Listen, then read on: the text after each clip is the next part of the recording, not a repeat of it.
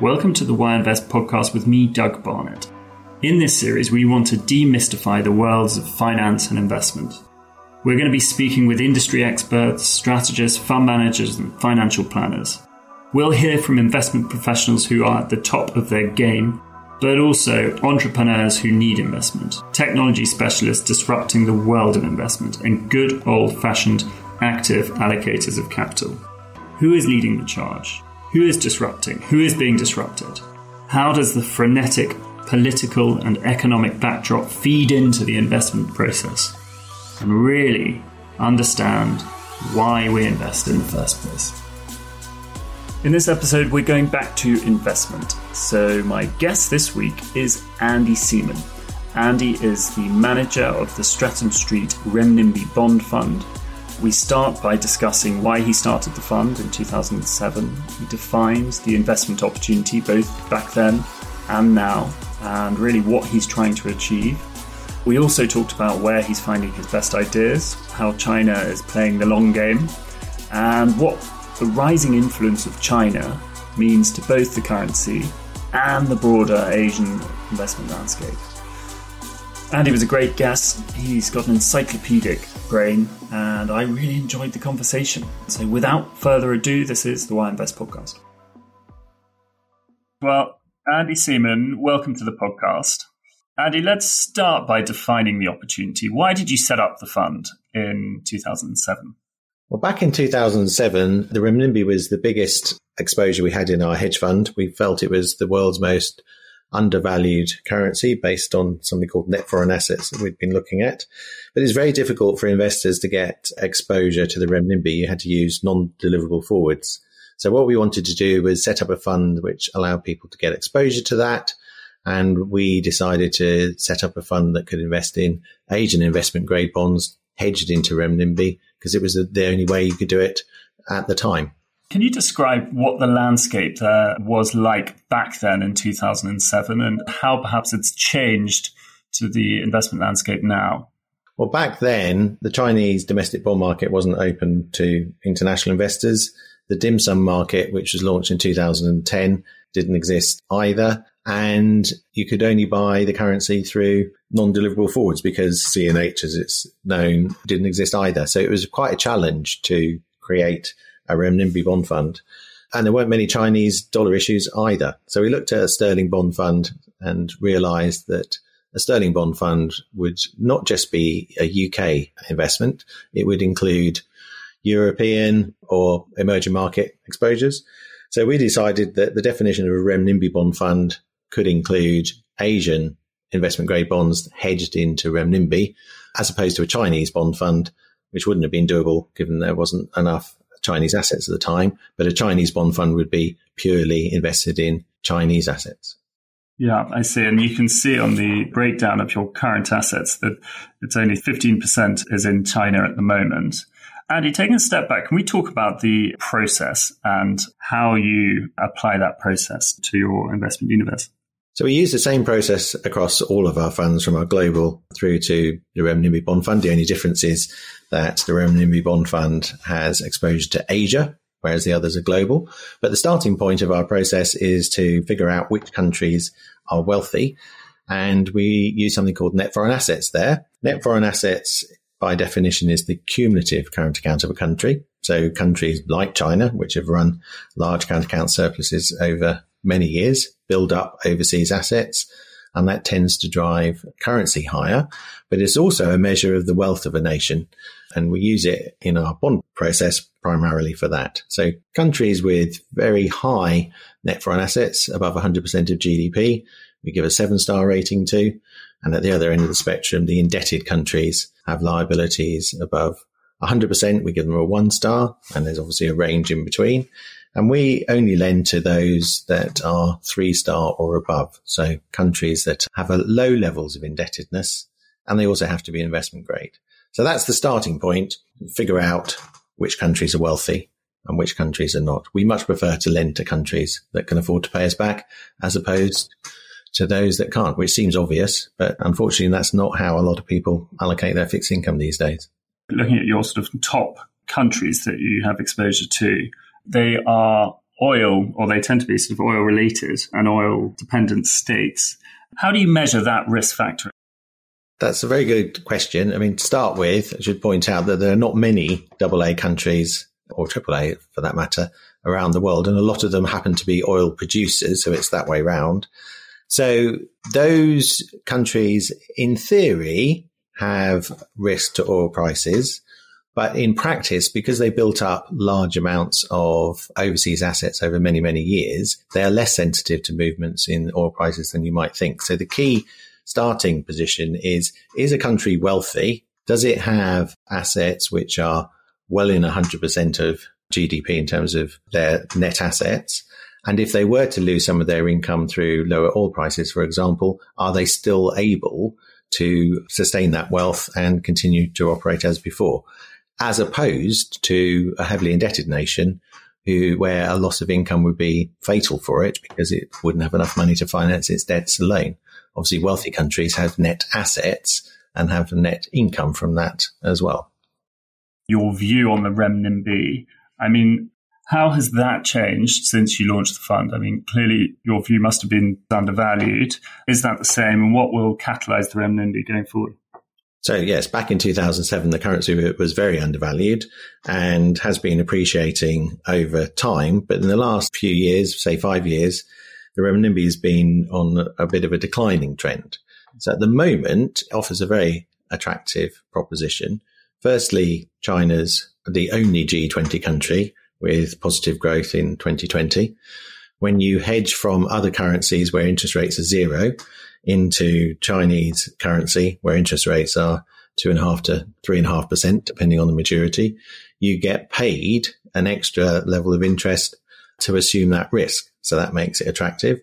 Also, China's just a major trade deal with its Asian trading partners that should be supportive of growth in the region. And also they've successfully dealt with the pandemic or in a much better way than we have in the West. And so from just that position alone, China is in a very, very strong position, but it also has a vested interest in seeing the currency appreciate gradually over time. Because if you do that, the country can consume from abroad at lower cost, obviously. Mm-hmm. It can gradually reform its economy as long as that currency appreciation is steady. So there's lots of reasons why the renminbi is a very positive story at the moment. All things have aligned at one time when it comes to the renminbi. What do you think the playbook is? I mean, are they looking at the Japanese experience in the 90s and to emulate that perhaps?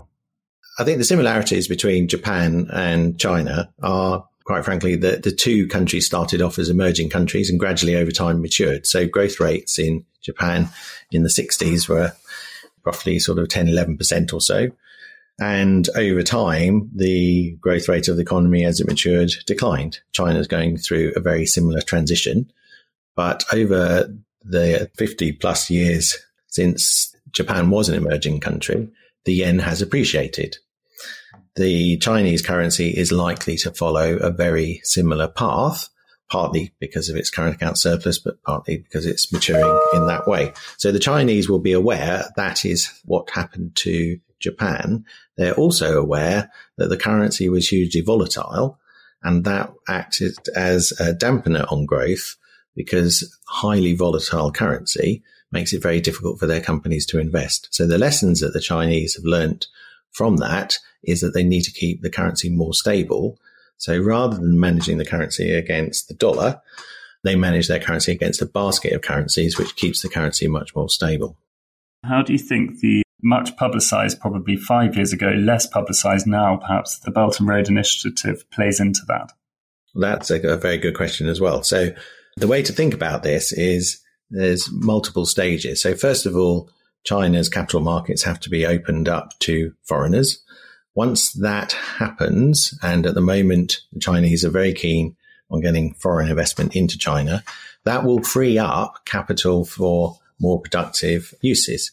One of those is AI and automation and technological investments generally.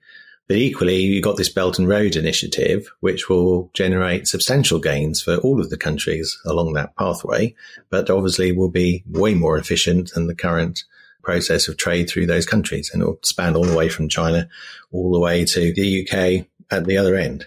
So they're all kind of linked, freeing up domestic capital to do things more productive abroad.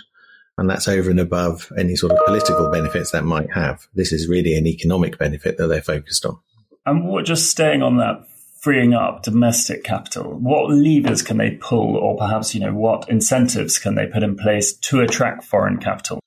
Well, despite fraying US China relations, foreigners, including US investors, are very keen on the renminbi. So one of the key considerations for investors is the currency going up or down. So clearly, if the PBOC at this stage were highlighting that the currency strength was too rapid or they didn't want to see any further appreciation, that would put investors off. But that clearly isn't the case at the moment. The currency is actually undervalued on trade weighted measures. So one of the key starting points is to convince people that the renminbi is a strong currency, stronger than the dollar or an alternative to the dollar for some people. And if people are convinced that it can be a store of value, then of course you're going to want to have holdings in it. So it becomes a bit circular. If people don't consider it to be a store of value, in many ways, a lot of people didn't really think of the yen as a store of value. It's very difficult for them to make investments in the yen, then it won't grow as an international currency. Well, the Chinese have an eye on making the renminbi a true reserve currency alternative to the dollar at some point in the future. Mm-hmm. What are the steps to doing that? And I suppose I'm leaning on there was an announcement, I think, three months ago saying that we will not pursue unorthodox monetary policy in contrast to the West. Is this a sort of starting point? Absolutely. We're open for business, come and invest. The Chinese are very smart and they understand that people have to have confidence in any currency, be it the Chinese renminbi or the dollar, before they will consider it to be a reserve currency. And one of the problems that we have faced in the West, whether it's for legitimate reasons because of the pandemic, whether it's for less obvious reasons where growth has been too weak and therefore we've cut interest rates to zero in order to try and stimulate growth that arguably isn't really there all of those things, though, debase those currencies. By making a statement like that, the Chinese would not look to pursue those unorthodox policies. That should give confidence to investors that they won't do that. Why would they want to do that? And that should encourage people to switch at the margin from currencies that they currently feel comfortable with to currencies that they currently, most people don't have in their portfolios at all. Mm-hmm. And let's go back to policy levers. What else can the Chinese do to promote inward investment in China? So one of the key things that China gets criticized for is that its growth rate is slower than it once was. But that's kind of ridiculous, really, because the growth rate in China is way higher than any other country. And as I just said earlier, in 2020, although the absolute growth rate in China was a small positive, it's massively stronger than anywhere else in the world. So just having a faster growth rate than the rest of the world is an attractive feature in itself. The fact that it used to be 10 plus in the past is kind of irrelevant. What you really care about is the relative growth rate today. And for many, many, many years, China is going to have a higher growth rate than other parts of the world. And clearly that's an important consideration when you're looking at equity markets and such like. You've got to consider how fast the underlying economy can grow at potential. And China's got one of the higher ones of the bigger economies around the globe. I see. And just going back to your portfolio, clearly, as we discussed, there's a high exposure to sort of energy producing countries now. Five years' time, looking further down the lens, where would you see that sort of tilt? Where do you expect your portfolio to be positioned? Well, part of the reason that we have high exposure to countries in the Middle East is because they haven't until recently formed a large part of the major bond indices. So if you go back prior to 2019, those countries in the Middle East didn't figure in anyone who followed an index when they're managing their fixed income portfolios. That changed in 2019. So the Middle Eastern countries generally have gone from being an off benchmark bet to something, a constituent of those indices.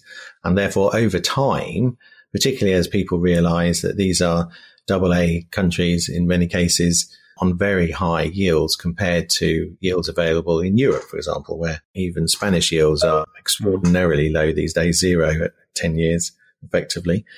Why wouldn't those yields come down over time? So if that occurs, our relative value model will shift us towards better value elsewhere. So it's all a relative value play, yeah. really, which is why we've got the high exposure today. Why do you think that there is that sort of misallocate? Perhaps it's a misallocation of capital, but why do you think that is? I think um, compared rel- to say the, the liquidity in Europe. I think that's relatively easy to understand when you think about how bond indices are constructed. Mm. So if you take the Barclays Global Ag, for example, Spain represents 2.6% of that index. And as I just said, 10 years are zero to negative at the moment. Now, if overnight, just theoretically, Spain were to double its debt, the weight in the index would go up. And you would think logically that people would want to own less of an indebted nation because it's now got twice as much debt as it had previously. But the way the bond index is constructed is now a 5% weighting of the overall index. And now people want to buy even more. Well, that's self defeating.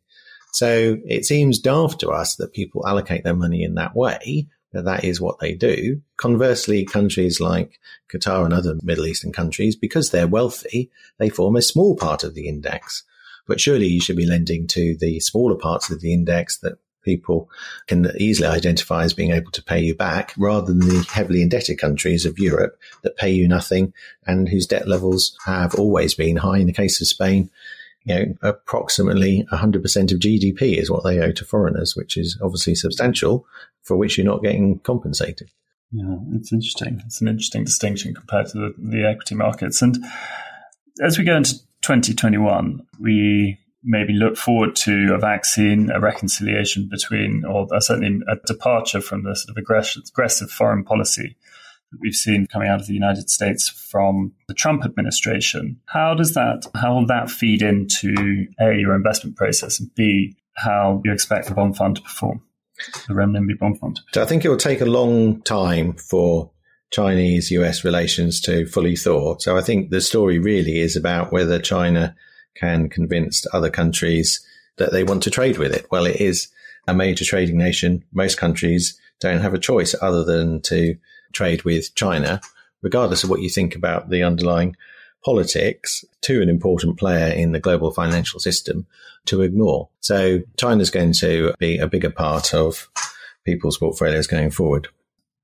Yeah, I don't think it's going to affect the performance of our fund simply because we are already 100% exposed to the Asian countries that are likely to benefit from the trade deal done with China. And they're not really suffering in any negative way from the negative fallout from Chinese US tensions. That would be different, of course, if you were a US exporter where China was a very key market for you. We're not really in that position. Any easing of those tensions would clearly be positive for sentiment so it would be probably be positive at the margin for credit, but it would probably affect our global bond funds just as much as it would uh, renminbi bond fund. So it's kind of neutral, I would say, for this fund in particular, neutral to positive. Do you, do you think, just staying on the China's ability to do trade deal in the region, does it change the sort of the political mathematics if the US re-enter uh, TPP or uh, CPTPP as it is now? It might do at the margin, but they would be followers rather than leaders. I think the biggest mistake that the US has made is to withdraw from these type of agreements where it can have an influence from the inside. Mm-hmm. Maybe it assumes that other countries wouldn't go ahead without it, but that's clearly not the case with the latest Asian trade deal. So yes, you can come back into these things afterwards, but your ability to influence things as a late entrant effectively is going to be much more diminished than it once was. So it's going mm-hmm. to be quite hard for them to regain the ground that they might have otherwise held onto. Mm-hmm. And just returning to this, the Belt and Road Initiative, what's your view? Why do you think it's been, or perhaps has it been de-emphasized of late? And, and what's the reason if it has? It's been going on in the background for many, many years. I think the biggest problem with it is it is politically unpopular amongst those who see this as a mechanism for China to get more influence over the countries through which the Belt and Road Initiative actually passes. Unfortunately, that's just the reality of having, you know, a major superpower with a lot of money who is actually working with countries to help them grow. It's very hard to fight against that. They may not like it, but the reality is that China is going to be an increasingly important player in the world sphere. And whether you like it or not, it's probably better to accept that that's the reality and work with them rather than against them. The US have chosen for their own reasons to try and work against them. I'm not sure that's necessarily in their longer term interest. Mm-hmm.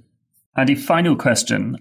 What advice would you give to, um, we have a lot of younger listeners to this podcast, what advice would you give to them, the graduates, the sort of analysts and associates who are trying to get in to become analysts or bond fund managers, and particularly those looking at China? What advice would you give to them and what do you look for when you're looking for candidates?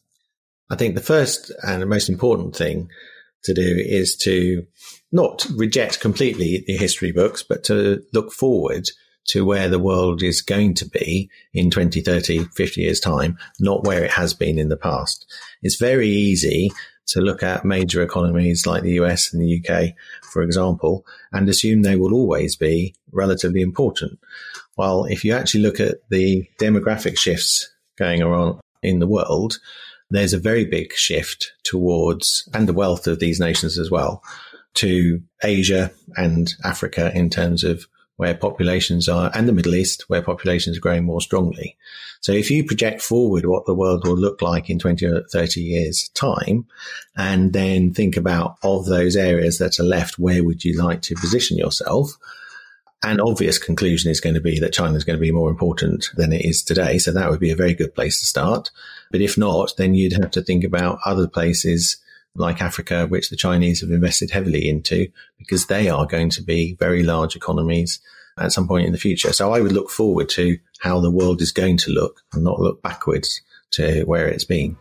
Andy Seaman, thank you for joining me. Thank you for listening to the Why Invest podcast with me, Doug Barnett, and our guest this week, Andy Seaman. If you've enjoyed the episode, then like it or subscribe to it and tell your friends. The information provided during this podcast does not constitute investment advice and should not be relied on as such. It should not be considered a solicitation to buy or an offer to sell a security.